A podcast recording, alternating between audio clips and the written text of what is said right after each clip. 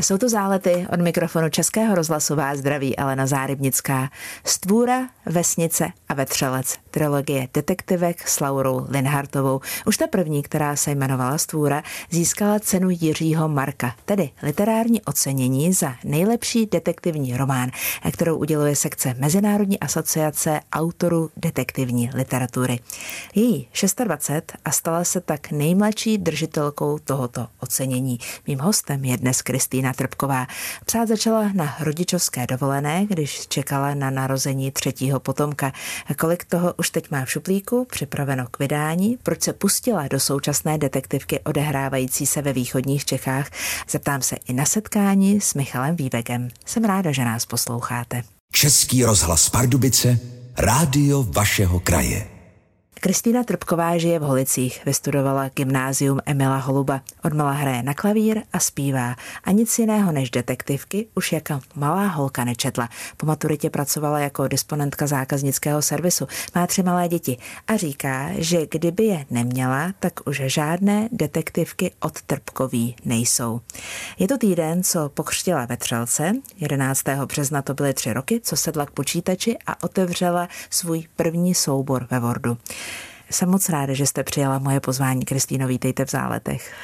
Moc děkuju. Co vás na tom všem, co jste ve spisovatelském světě za ty tři roky dokázala, překvapilo nejvíc? To je docela složitá otázka, protože mě tak nějak překvapilo úplně všechno. Já jsem vlastně, když jsem začínala psát, tak já jsem si od toho neslibovala vůbec, ale vůbec nic. Já jsem byla na mateřský, nudila jsem se, měla jsem přečtený všechny svoje oblíbené detektivní série a když jsem teda jako sedala k tomu počítači s tím, že zkusím napsat něco vlastního, tak fakt jsem jako nečekala ani, že to dopíšu, na to, že to pak někam pošlu a na to, že to pak někde vydají takže asi první věc, která mě překvapila, bylo, jak se všude píše, že to je hrozně složitý proces, vlastně, že ty spisovatelé čekají na to, až jim vydají první knížku třeba několik let, eh, že vůbec několik let tu eh, první knížku píšou, tak eh, já jsem teda ji napsala za tři a půl měsíce a pak mi hnedka první vydavatelství vzalo, tak už tam jako přišlo to první překvapení.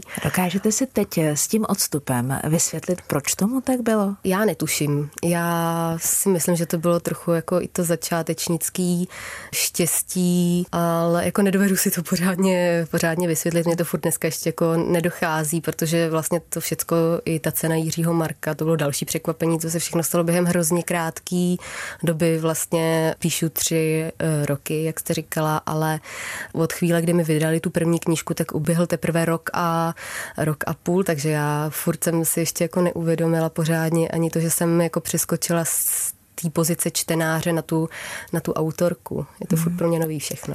A prostě slovní spojení Kristýna Trpková, spisovatelka, je pro vás pořád ještě velmi čerstvé a nové. Asi tak, velmi, velmi čerstvé. Eh, píše se o vás, že působíte jako svěží závan na literární scéně. Já se pořád pídím po příčinách, proč tomu tak je. V čem je vaše Já psaní taky. jiné? svěží závan, tak těžko říct. Já si myslím, že je to možná v, i v tom, jak mám vlastně ty detektivky vystavěné. Mám tam většinou jenom e, jednu oběť, už to nejsou takový ty krváky, na který si lidi zvykli, když vlastně začali, teď tady byl ten velký e, boom s těma severskýma detektivkama, takže lidi jsou fakt jako zvyklí na to, že tam ty lidi padají jak hrušky, jedna za druhou, tam jsou ty oběti.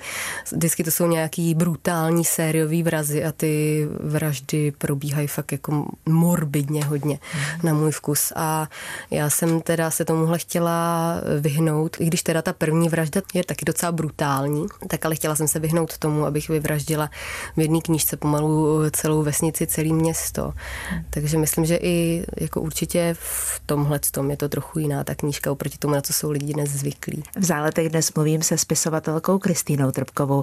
Já jsem vás chtěla víc poznat, pročítala jsem váš Instagram a moc mě pobavil jeden jeden relativně obsáhlý příspěvek o tom, kdy jste se vlastně těm, kdo se s vámi chtějí tak trochu seznámit a vědět, kdo je Kristýna Trpková, představovala. A řekla jste pár věcí, které mě zaujaly a chci se zeptat, co se třeba na tom změnilo, anebo jak to teď s nimi vypadá. Píšete, že chodíte včas a ne o hodinu dřív jako dřív, když se vám teď narodili děti, když máte tři malé děti. To tak zůstává, že? Jo, to tak, to tak zůstává. To, tohle určitě zůstává. Píšete, jsem stresář a dost času jsem strávila těsně předtím, než vyšla kniha na záchodě. Zlepšilo se to už?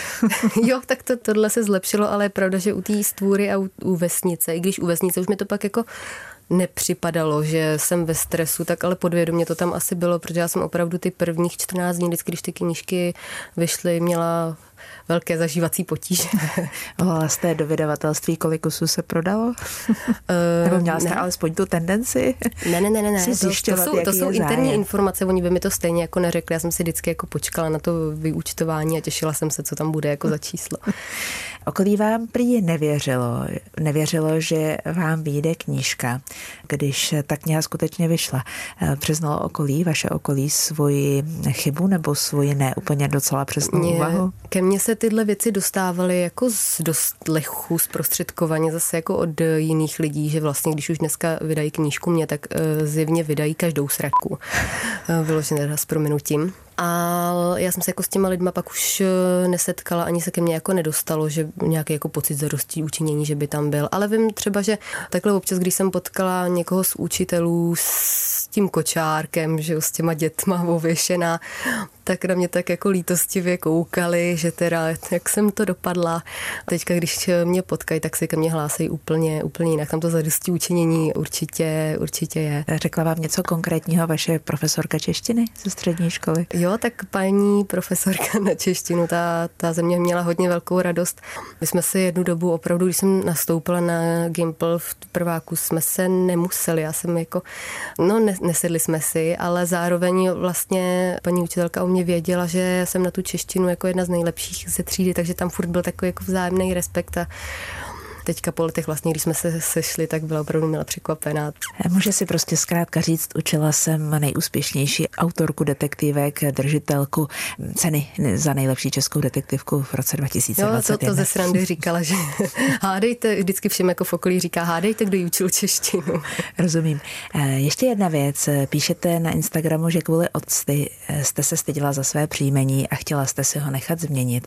Eh, ale teď už víte, že to není příjmení někoho, kdo ve velké míře požívá alkohol, ale že je to příjmení holky, eh, co píše detektivky a byla na mateřské. Eh, jo, to je pravda. Já už jako za to příjmení se nestydím dřív. Já jsem měla opravdu problém, že třeba i v práci, jelikož jsem pracovala nedaleko vlastně našeho bydliště, kde jsme s, i s otcem tenkrát bydleli, tak mě poznávali Eh, různí lidé, taková ta individua i z jeho alkoholové minulosti.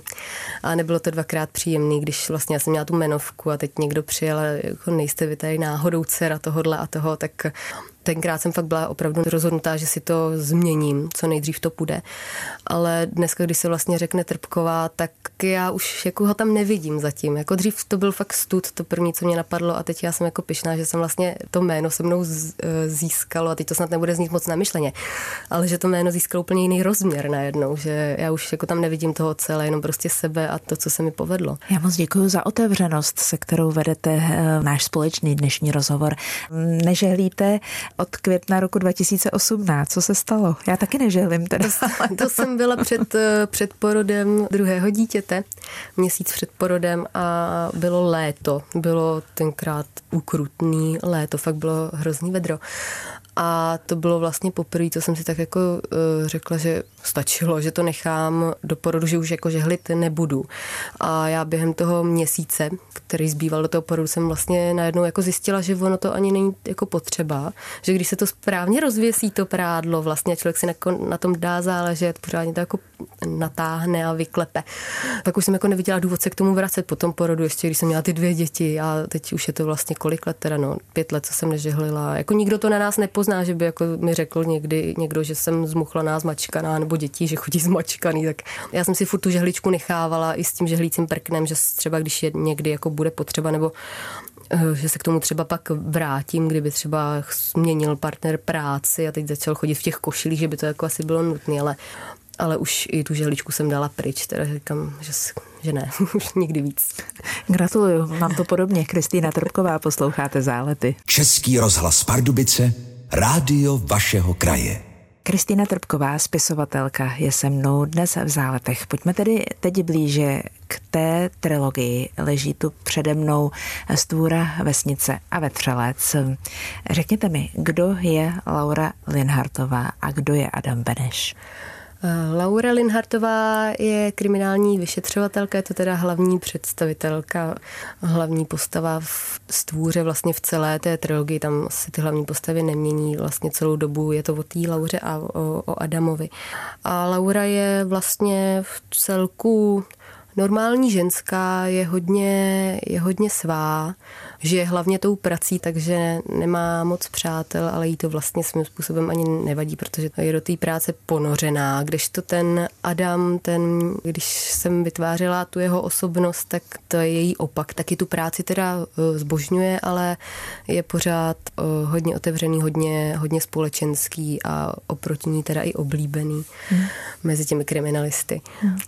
Jak důležitou roli v celé té trilogii mají osobní linky, osobní příběhy? kromě těch příběhů detektivních? Tak eh, ve stvůře tam ta osobní linka ani jako není tolik eh, vyzdvihnutá, ale ve vesnici se pak dostává do popředí. Já teda nechci úplně nic moc prozrazovat, protože jsem talent na vyzrazení té hlavní zápletky ve dvou větách. To už se mi jednou povedlo, takhle, v jednom rozhovoru, ale Určitě se táhne vlastně ten jejich příběh, to, co mezi sebou ta Laura s Adamem mají všemi třemi těmi knížkami a pak vlastně ve Vetřelci to vygraduje, vyvrcholí. A ty příběhy se odehrávají ve vašem bezprostředním okolí, teď myslím v okolí, které znáte, byť je tam jistá fikce, ale zůstávají tam určité body jako pevné body. Je to z důvodu toho, že třeba ušetříte čas tím, že si nemusíte tolik rešeržovat, tolik se informovat o tom, jak to prostředí vypadá, tak aby to vlastně eh, vznělo důvěryhodně? Určitě, u mě to byl vlastně hlavní impuls tohleto, protože já, když jsem se pouštěla vlastně do psaní těch kriminálek, tak já jsem nevěděla vůbec nic o těch vyšetřovatelských eh, postupech a nechtěla jsem to ani nikomu sdělovat, že píšu právě do té doby, dokud by to fakt nebylo jako jistý, že mi to vezmou kdyby z toho třeba náhodou jako sešlo a nedopadlo to, tak aby si jako všichni neříkali, no jo, tak ta zase tady mluvila o tom, že vydá knížku nebo tak. Takže já jsem se ani vlastně s nikým neradila a vyhledávala jsem si to všecko sama na internetu a fakt jsem se toho jako hodně, hodně bála, protože jsem si na tom chtěla dát záležet a chtěla jsem, aby to bylo jako to nejrealističtější a nejautentičtější to prostředí pak pro mě bylo takový usnadnění. Já jsem to, třeba lidi si mysleli, že do těch holic to dávám schválně, jako abych cílový skupině. Ale tam v tom žádný kalkul absolutně nebyl. To bylo fakt čistě o lenosti a o mém pohodlí, že jsem tam žiju celý život a vlastně vůbec jsem ty reály jako nemusela studovat, nic jako si dohledávat. Jak se vlastně pozná dobrá detektivka? To je hodně jako subjektivní, každý si představí tu dobrou detektivku určitě jinak. Někdo má radši ty psychologičtější, pomalejší tempo, někdo zase má rád ty brutality, ty krváky, to napětí, honičky, přestřelky. Za mě je to asi, když v člověku zanechá nějakým způsobem stopu. Nebo když to má nějaký jako nečekaný, neotřelý konec a v tom člověku to pak třeba ještě měsíc doznívá. Já se nemůžu teďka vyžvejknout, jako jak to popsat úplně přesně, ale, ale určitě čtenáři, vám. kteří mm-hmm. jako četli nějakou dobrou mm-hmm. detektivku kvalitní, která nich fakt jako s, nima zarezonovala, tak vidí, o čem mluvím. Já si myslím, že je to úplně podobné u dobrého filmu. Když mm-hmm. jo, prostě jo, jo. vidíte dobrý film a dlouho si ho odnášíte, dlouho o něm vyprávíte, dlouho se s ním sám srovnáváte, nebo hledáte v něm něco, co je podobné, co je pro vás důležité a třeba se k němu po letech i vrátíte, mm-hmm, tak je to vlastně vlastně dobrý film. Přesně tak. Podobně to bude i s tou detektivkou, rozumím. Pochvaly a důležitá setkání pro vás jako odměna. Tak eh, četla jsem o Michalu Vývegovi, mluvila jsem o něm, eh, vy jste ho měla kdysi jako studijní materiál a pak se s ním mm-hmm. setkáte osobně. Asi pořád silná emoce, že? No, to, že jsem vlastně tenkrát ho načítala k té maturitě a teďka uběhlo vlastně kolik, sedm, šest, šest, sedm let a já se s ním tady fotím a on se fotí s mojí knížkou, tak to bylo to bylo, já jsem to pak právě posílala i té paní učitelce na češtinu, tak, tak se smála teda, že to je dobrý, jo. Se spisovatelkou Kristýnou Trpkovou dnes moc ráda mluvím v záletech. Četla jsem, že jako jednu z největších odměn své spisovatelské kariéry hodnotíte setkání s primářem Pavlem Toupalíkem z oddělení soudního lékařství eh, Pardubické nemocnice. Mm-hmm. Co všechno eh, jste se od něj dozvěděla? Co všechno pro vás bude důležité pro další práci? Tak my jsme to ještě takhle úplně konkrétně nekonzultovali. Pro mě to bylo velká odměna hlavně proto, že oni si mě sami teda dohledali, eh, našli si na mě kontakt a napsali mi, pozvali si mě vlastně na eh, oddělení s tím, že mi nabízejí možnost těch konzultací, ale že v zápětí jako pan primář dodal, že vlastně to ani jako není potřeba, protože to mám opravdu dobře eh, nastudovaný a dobře zpracovaný v těch knížkách. Ten pocit, se kterým si chodíte sednout k notebooku a začínáte psát, je po každý trošku jiný. Někdy je to motivace toho, že už se blíží uzávěrka, jindy je to naopak radost od toho, že vlastně v tu chvíli opouštíte ten reálný svět a pouštíte se do těch svých um, virtuálních úvah. Eh, co se opakuje častěji? Pro mě Tlak, to nebo psaní naopak je to, radost? Je to, bude to znít asi blbě, ale pro mě je to opravdu kolikrát víc ten uh, stres. Ono je to zase způsobený asi i tím právě, jak se to u mě se běhlo všechno, všechno rychle, že ono na jednu stranu, a teď nechci znít jako nevděčně, já si to hrozně vážím, aby, co by jako za to dali jiný spisovatele, jiný začínající autoři ale na mě s mojí povahou to bylo všechno hrozně jako rychlý a najednou eh, minulý rok jsem vlastně byla princezna detektivek, teďka už se o mě začalo mluvit jako o královně detektivek, tak po tom roce a půl já furt jako vstřebávám to, že nejsem ta čtenářka, ale ta autorka, takže najednou ta zodpovědnost vlastně vůči těm čtenářům, teď člověk nasadil nějakou laťku a nechce, nechce je zklamat, prostě musí vymyslet něco, co bylo minimálně stejně eh, dobrý nebo ideálně ještě, aby to bylo lepší, takže ty poslední knížky, nebo ta úplně poslední, co teďka bude vycházet vlastně v roce 2024 na jaře, tak eh, to pro mě byl opravdu spíš stres a ta jako nervozita z toho, aby to dopadlo, aby to fakt dopadlo dobře a aby se mi to povedlo zpracovat tak, jak jsem si to představovala a ne, nepodělala to, nesklamala ty lidi. Rozumím, v té knize už eh, máte jasnou jinou linku, odbočila jste od té trilogie, která byla a zvolila jste jiný příběh. Ano. Co o něm teď můžeme říct, tak abychom nalákali, eh, říkala jste na eh, jaro 2024. No, e, nebude to teda souviset s trilogií, tak končí vetřelcem, tam je to všechno, všechno uzavřené.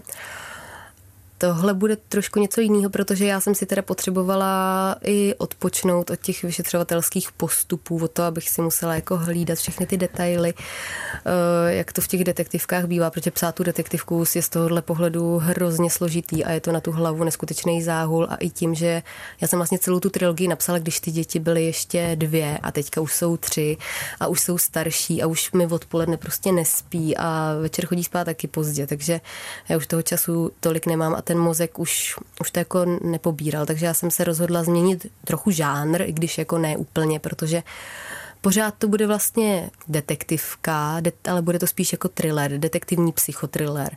To vyšetřování je tam, tam bude upozaděný, eh, hlavní eh, roli tam naopak bude mít eh, rodina, pět sourozenců a jejich matka jejich minulost, vlastně něco, něco se jim tenkrát stalo a oni po 25, po 25 letech eh, objeví v zah- na zahradě výjimce kostru.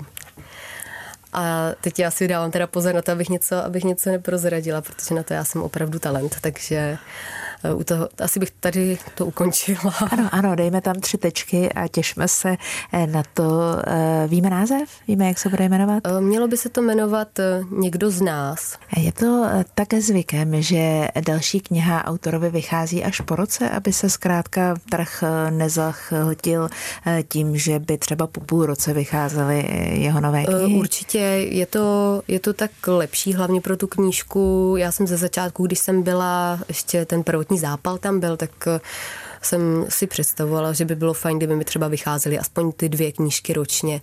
Ale nakonec jsem i já vlastně usoudila, když jsme to pak jako probírali s tou mý redaktorkou, že je fakt lepší, když se to nechá ten rok. To je takový ideální čas na to, aby se to vážně dostalo mezi, mezi ty lidi a tak hezky se to jako mezi nima rozleželo když to mám tak jako říct, eh, nešla bych, nešla bych pod rok už teďka. Kristýna Trpková, posloucháte Zálety. Český rozhlas Pardubice, rádio vašeho kraje. Se spisovatelkou Kristýnou Trpkovou dnes moc ráda mluvím v záletech, když v hlavě nesete nějakou myšlenkovou linku, když se vám v hlavě odehrává ten příběh. Myslíte na něj pořád? No, potom, když už se dostanu do té fáze, že už mám tu knížku předvymyšlenou, už nějak jako vidím ty postavy a už se do toho začnu jako nořit hloubš a hloubš, tak pak už se z toho stává opravdu posedlost a nejde to, nejde to jako dostat z hlavy. To už pak jako vaříte, staráte se o ty děti a to a v té hlavě už si to jako žije svým životem. Ty postavy se jako mezi sebou hádají, už vám tam jako naskakují ty situace, které budete potom popisovat. Fakt posedlost bych to jako nazvala. Hodně populární v poslední době pořád zůstávají audioknihy, byť už to není vůbec žádná novinka. Stvůra je načtená Zuzanou Kajnarovou herečkou, mhm, která mm-hmm. hraje v detektivkách. Váš nápad nebo nápad vydavatelství? Já myslím, že to byl nápad vydavatelství. Já se přiznám, že já třeba vůbec nesleduju televizi. My vlastně ani doma nemáme, respektive máme televizi, máme obrazovku, ale nefungují nám na ní kanály. Máme to fakt jenom kvůli YouTube nebo Netflixu a kvůli dětským pořadům, ale já na televizi jako vůbec nekoukám. Takže vlastně mě, když ji poprvé řekli Zuzana Kajnarová, tak já dokud jsem si nevyhledala v obrázek, tak jsem podle obličeje pak už jsem samozřejmě věděla, ale podle jména e, vůbec. A specialisty ty jsem taky jako nesledovala, takže já bych rozhodně nemohla vybírat nikoho takhle vhodného. To by nemohli nechat na mě. Já jsem četla i o lidech, Kristýno, e, kteří nechtějí dočíst vaši detektivku do konce, protože se bojí špatného konce. Opravdu? Tak o těch jsem ještě nečetla. O těch já nevím.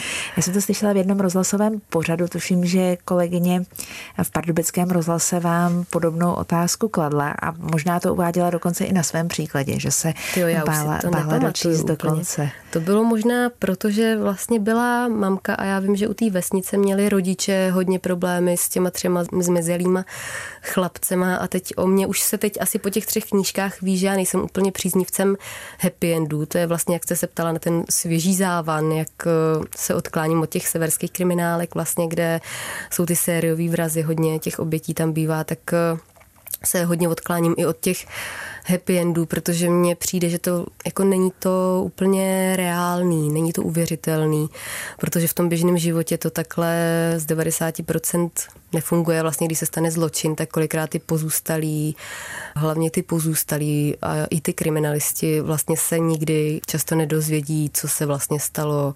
Jo, s tím mám bohužel jako osobní zkušenost, takhle když prostě dojde k nějaký tragédii. Takže já i ty konce jsem právě, aby to bylo zase uvěřitelnější a autentičtější, tak eh, jsem se rozhodla dělat takový dost, dost surový, někomu to třeba přijde jako drsný, ale eh, já si myslím, že je to i dobrá škola pro ty lidi, že vlastně oni si dneska zvykli na to, že se vždycky všechno dozvědí, kolikrát ty knížky jsou opravdu postavené tak, že na konci úplně do puntíku je tam jim všechno vysvětleno. Kolikrát to vysvětlí těm kriminalistům nebo některý z těch potenciální, potenciálních obětí i sám, sám vrah. A to já si vždycky říkala, mě to hrozně jako rušilo na těch mých knížkách. To třeba byly tak dobrý knížky a potom přišel ten konec a objevilo se tam tohle a já jako čtenář jsem byla naštvaná, protože já jsem si říkala, ale teď takhle to by se nikdy nestalo. To je, jak doteďka to bylo dobrý, tak tímhle s tím to ten autor za mě úplně pohřbil a tomuhle já jsem se chtěla vlastně i vyhnout i za cenu toho, že bych se třeba některým těm čtenářům měla, měla znelíbit, tak tohle do mojí knížky by prostě neprošlo. No. Se spisovatelkou Kristýnou Trpkovou dnes mluvím v záletech. Pochopila jsem správně, tak i ve vašem osobním životě došlo eh, k nějakým v poslední době, řekněme, složitým situacím. Je to moment, který vás nakopne k tomu, abyste víc psala a více soustředila na něco, co je mimo ten váš reálný život, nebo naopak třeba v tu chvíli eh, na chvilku musíte psaní úplně opustit, protože na to prostě v životě není čas?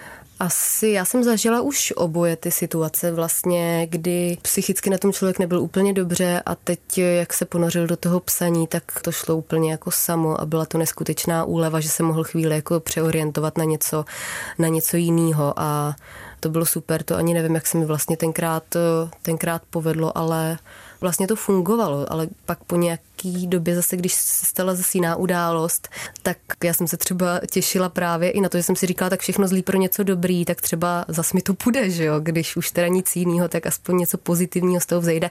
No a ono to nešlo pro změnu, jako oproti té první zkušenosti, kdy se to pak ze mě sypalo, všechny ty emoce prostě se řítily ven, tak mám i tu zkušenost právě, kdy jsem u toho seděla a nebyla jsem schopná absolutně se jako soustředit, jako nešlo, nešlo to přijít na jiné myšlenky, bylo to ve mně tak jako hluboko, to, že jsem to musela nejdřív jako strávit a rozdechat a teprve potom, když už jsem to měla za sebou, tak jsem se zase mohla vrátit do toho procesu psacího. Rozumím. Nesmí chybět ani dnes štafeta otázek. Minulý týden tu se mnou byl Bohumír Zeman. Já bych se jí rád zeptal, jak se vcítí do role vraha já si přiznám, že se asi do těch vrahů ani nevcituji. Já ty kriminálky mám jednak vystavěný teda tak, že tam ty vrazy a ty jejich pohnutky nedostávají moc prostor. Tam je to opravdu o tom vyšetřování a o těch obětech.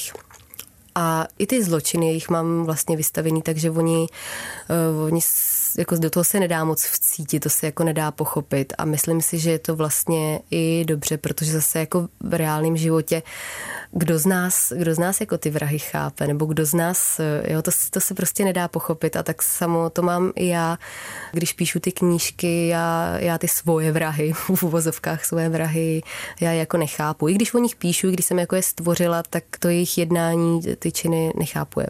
A jako nedokážu se do nich vcítit takhle. Příští týden tu se mnou bude doktor Tomáš Rychnovský, mm-hmm. fyzioterapeut. Na co byste se ho chtěla zeptat? Tak já bych se po svých zkušenostech asi ráda zeptala, jak poznat dobrého fyzioterapeuta od toho špatného. Co, co nejdřív teda, ideálně. Rozumím. Budu ráda tlumočit eh, už eh, příští týden tady v záletech. Já přemýšlím, co vám, Kristýno, popřát.